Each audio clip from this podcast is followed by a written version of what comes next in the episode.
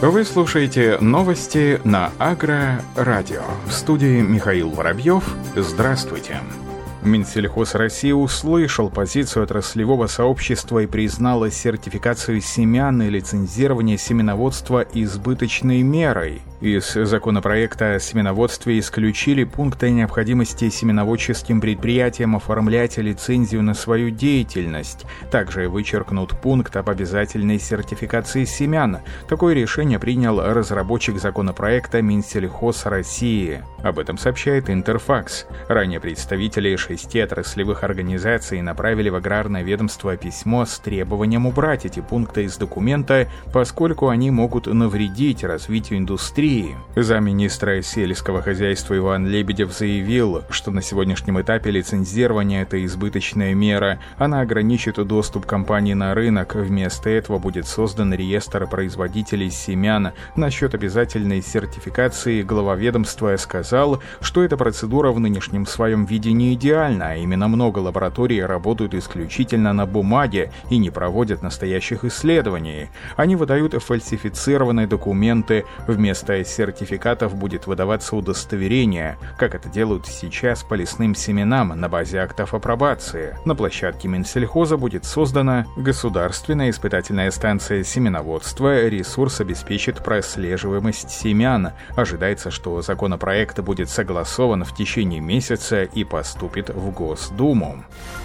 Специалисты Россельхозцентра в ходе проведенного вебинара провели анализ ситуации с оранчевыми в регионах, обсудили принятые меры по уничтожению вредителей, об этом сообщает пресс-служба Россельхозцентра. В Республике Калмыкия в текущем году сложились благоприятные погодные климатические условия для перезимовки саранчевых вредителей. От рождения марокской саранчи началось с 25 апреля, итальянского пруса 10 мая, азиатской перелетной саранчи 27 мая. По последним данным, обследовано по саранчевым вредителям почти 834 тысячи гектаров. Заселено около 127 тысяч гектаров. Заселено свыше ЭПВ 77 тысяч гектаров. Обработано более 67 тысяч гектаров. Введен режим повышенной готовности в семи районах. В Дагестане саранчевой представлена азиатской разновидностью вредителя и марокской саранчой. В 2019 году ими было заселено около 88 тысяч гектаров.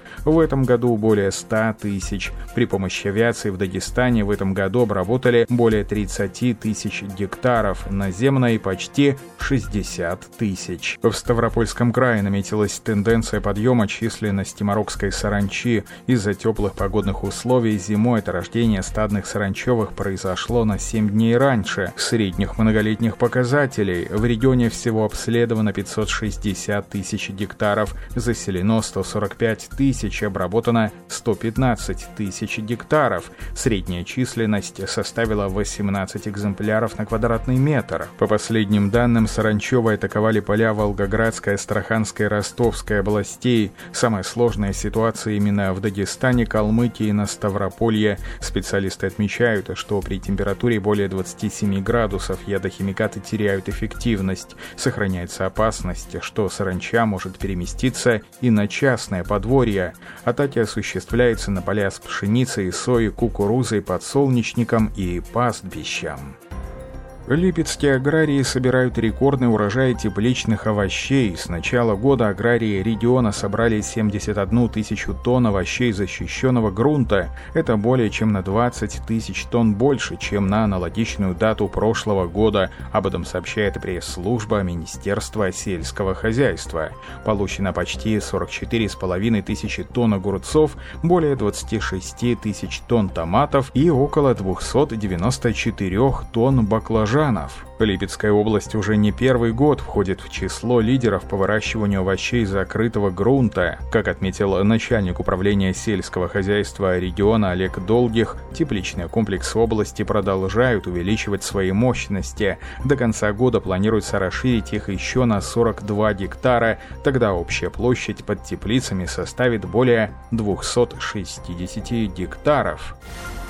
Совместное исследование ряда зарубежных организаций по использованию антибиотиков показало, что число стран, которые в настоящее время осуществляют мониторинг использования антибиотиков в растеневодстве, является очень низким по сравнению с проводимой оценкой применения антибиотиков в ветеринарии и медицине – из 158 обследованных стран только 3% указали, что они регулярно проводят оценку видов и объемов применения антибиотиков для защиты растений.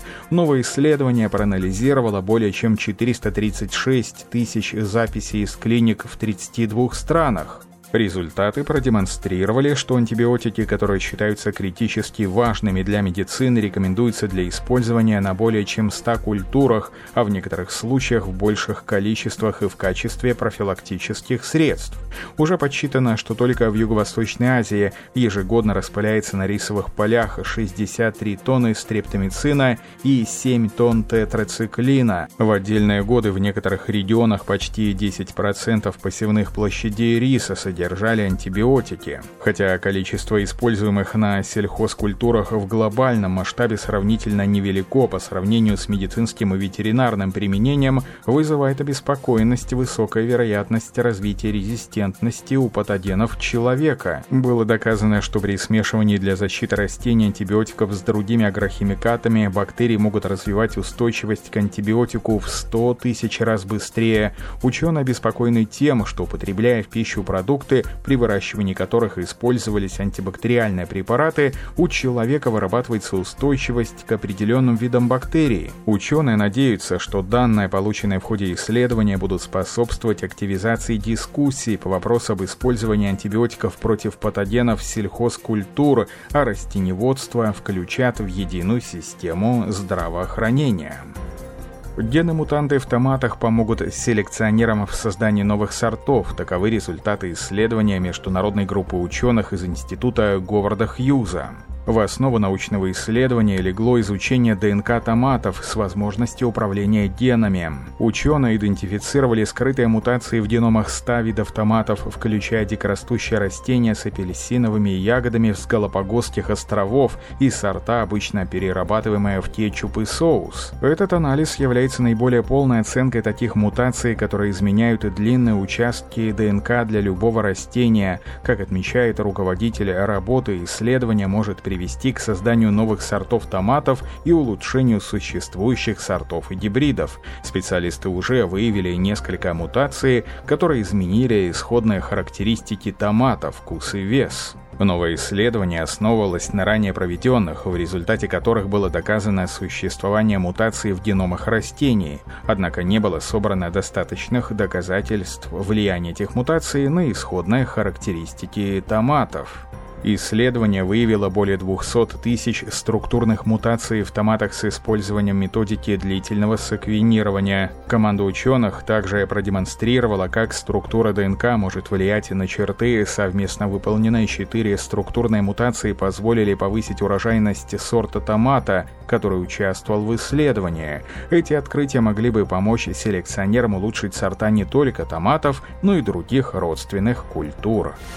Китайская академия сельхознаук запустила программу, в рамках которой ученые будут содействовать разведению высокобелковых сортов кукурузы. Основная цель программы – наладить здоровое развитие отрасли животноводства. Кукуруза используется в качестве сырья для кормления животных, а их питательное качество напрямую влияет на урожайность культуры и качество продукции животноводства и птицеводства.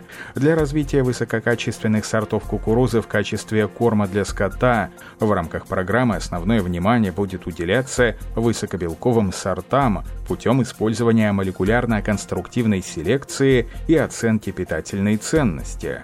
Ученые представят демонстрационные проекты выращивания и разработают новую формулу корма для животных. Программа, как ожидается, улучшит питательное качество корма для животных и уменьшит использование соевой муки в качестве основной кормовой добавки, что будет способствовать высококачественному развитию китайской семеноводческой промышленности и животноводства. На этом все. Оставайтесь с нами на глав агронома.